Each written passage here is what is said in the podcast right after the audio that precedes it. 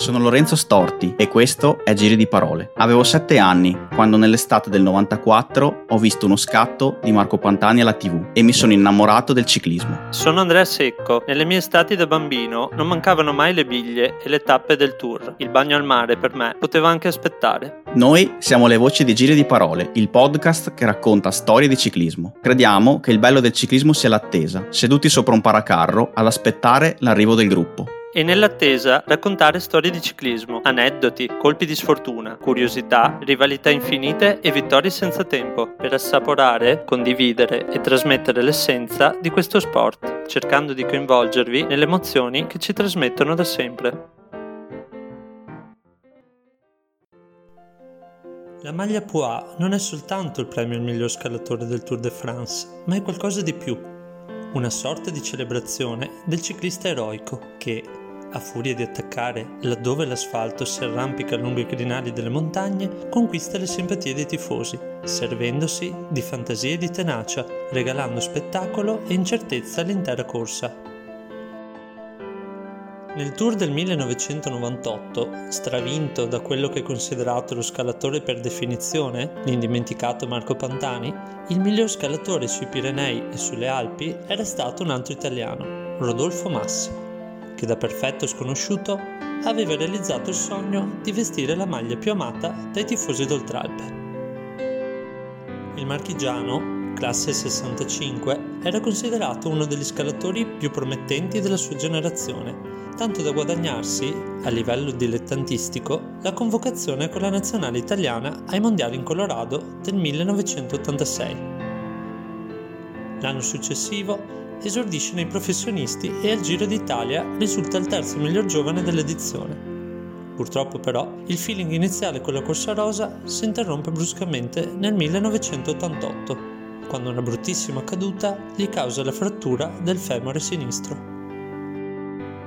Una volta guarito, Massi sarà costretto a pedalare con una gamba più corta di un centimetro rispetto all'altra e ci vollero anni prima di recuperare una condizione ottimale dovrà aspettare il 1994 per festeggiare la prima vittoria da professionista. Due anni dopo riuscirà invece ad aggiudicarsi l'unico trionfo in carriera al Giro sul traguardo di Prato. Ma il 1998 è la sua stagione migliore. A 32 anni suonati si piazza sul podio della Liegi e vince quattro corse, tra cui la generale del Giro del Mediterraneo. I suoi tifosi lo chiamano massiccio proprio come il suo fisico, scolpito come una roccia, e sanno che non si risparmia mai, ha solo bisogno dell'occasione giusta per dimostrare il suo talento. In luglio si ripresenta il Tour de France, a otto anni di distanza dall'unica volta, nel 1990, quando fece di tutto per portare a termine la corsa, superando gli acciacchi che lo perseguitarono e aggiudicandosi la Lanterne Rouge premio assegnato all'ultimo classificato. Il giorno 21 va in scena la prima tappa di montagna da Pau a Luchon, quasi 200 km di fatica attraverso i quattro storici colli pirenaici, Aubisque, Tourmalet, Aspin e Peressourde, noti anche come i quattro moschettieri. Massi decide di sfidarli a duello e se ne va in fuga assieme al compagno di squadra Alberto Elli e al francese Cédric Vasseur. Sulla salita più dura, il Tourmalet, Rodolfo non se la passa bene. Non ha mangiato abbastanza e fa fatica a mantenere il passo degli altri due, ma manca troppo all'arrivo per farsi staccare. Così, stringendo i denti e sfruttando poi il prezioso lavoro del discesista Ellie, arriva ai piedi della Spen con un vantaggio rassicurante sul gruppo dei migliori. Qui la situazione si ribalta, con Rodolfo che ritrova le gambe ed Ellie che comincia a non sentirsi troppo bene. I due si parlano e decidono che sarà Massi a provare ad aggiudicarsi la tappa, partendo a 5 km dalla vetta dell'ultima salita, il Peresurt anticipò lo scatto di un chilometro e fu la sua salvezza. Se avesse aspettato ancora, avrebbe potuto essere raggiunto da uno scatenato Pantani. Che fece una progressione impressionante negli ultimi chilometri di salita, ma che non riuscì a recuperare lungo la discesa finale la quarantina di secondi che lo separavano in vetta da Massi. A Corinaldo, il suo paese natale, le campane suonano a festa tutti si sono alzati dalle sedie quando hanno visto Rodolfo innescare il rapportone duro per scattare sul Peresurde e dopo aver trattenuto il fiato sull'accelerazione di Pantani hanno potuto finalmente esultare per il loro concittadino, che dopo oltre 130 km di fuga quasi piange di gioia sul traguardo, nel giorno del successo più importante della sua carriera. Una vittoria di prestigio che vale doppio le tante salite superate in testa al gruppo gli valgono infatti la conquista della maglia a Poix. Il 27 luglio si scrive una pagina indimenticabile di storia del ciclismo, con l'attacco leggendario di Pantani, partito sul Galibier a 50 km dall'arrivo, in una giornata di freddo e pioggia battente. Il pirata ipoteca la vittoria della corsa giungendo in solitaria sul traguardo di Le des Alpes e se la sua impresa è stata possibile, una parte del merito va ai fuggitivi che aveva incontrato lungo la sua cavalcata, tra cui il nostro Rodolfo, che, come al solito, diede tutto quello che aveva, risultando il primo degli umani all'arrivo. Grazie ai minuti recuperati sugli altri uomini di classifica, il marchigiano risale fino al settimo posto nella generale consolidando la sua leadership come miglior scalatore della corsa. L'indomani va in scena un'altra tappa alpina molto dura e Massi paga un po' le fatiche del giorno precedente, ma riesce comunque a mantenere la posizione in classifica. Le montagne al Tour stanno per finire e i due ciclisti italiani indossano le maglie più ambite della corsa francese. Il 29 luglio si apre però con degli oscuri presagi. Nella notte, la squadra olandese TVM è stata controllata dalla gendarmeria perché sospettata di ricorrere al doping. È l'ennesimo episodio di una caccia alle streghe che era cominciata con l'esclusione della festina. Fermata alla vigilia del cronometro del 18 luglio, dieci giorni dopo il ritrovamento di ben 400 fiale di sostanze anabolizzanti nell'auto del massaggiatore della squadra.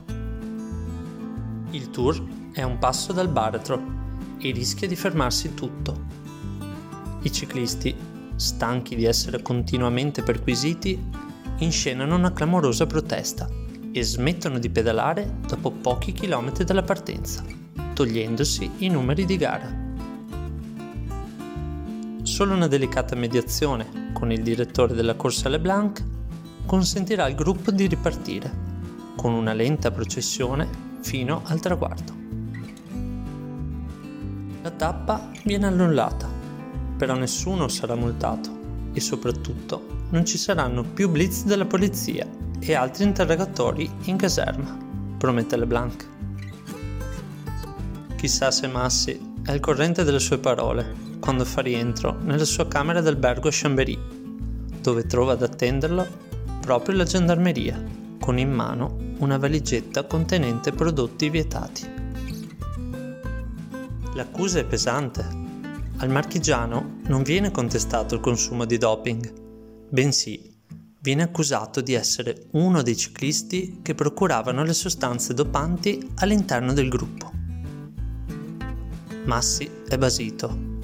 La sua clausola contrattuale dice che più vince e più guadagna non ha bisogno di vendere Apple per arrotondare. Non in quel tour, non nella forma della vita. Così, convinto di non avere nulla da nascondere, accetta di andare in ospedale per sottoporsi a tutti gli esami del caso, con la rassicurazione da parte della gendarmeria che se l'avesse fatto sarebbe potuto partire l'indomani. Un'altra bugia. Gli interrogatori procedono fino a notte fonda, quando Massi viene lasciato solo nella sua stanza, in attesa di un verdetto che non arriverà mai in tempo. Un'ora prima della partenza della diciottesima tappa, all'incredulo corridore viene detto che non ha il permesso di gareggiare in quanto si trova in stato di fermo cautelare. A Massi crolla il mondo addosso, è fuori dal tour, a quattro giorni dal termine e con una maglia Pua ormai ipotecata. Gli accertamenti sul suo caso si concluderanno dopo qualche mese con un nulla di fatto. Non ci sono prove contro il ciclista marchigiano. Purtroppo per lui non ci sarà alcun risarcimento, anche perché non aveva abbastanza fondi per fare causa alla magistratura francese. Ma le ombre su questa vicenda restano ancora oscure. Oltre alle bugie di Leblanc e della gendarmeria, pare che siano stati alcuni corridori della festina a fare il suo nome, oltre al compagno di squadra Bouvard, anch'egli ex corridore del team escluso dal tour.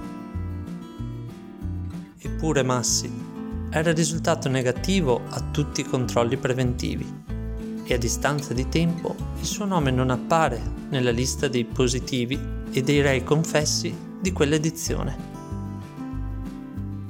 Tra di loro c'era invece Jackie Durant, che condivideva la camera con Massi e che non fu nemmeno interrogato. Oggi sappiamo che in quegli anni l'uso di doping era una pratica comune tra i ciclisti professionisti e non siamo in grado di affermare che ci siano stati corridori completamente puliti a gareggiare.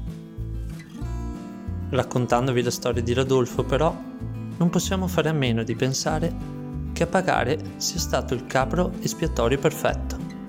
Un uomo che probabilmente non era abbastanza in vista per poter essere difeso. Un ciclista che aveva fatto quello che sapeva fare, correre con la testa e con le gambe, e al quale una meritata conquista della maglia Poix, che invece fu segnata al francese Rinero, avrebbe potuto cambiare la vita per sempre.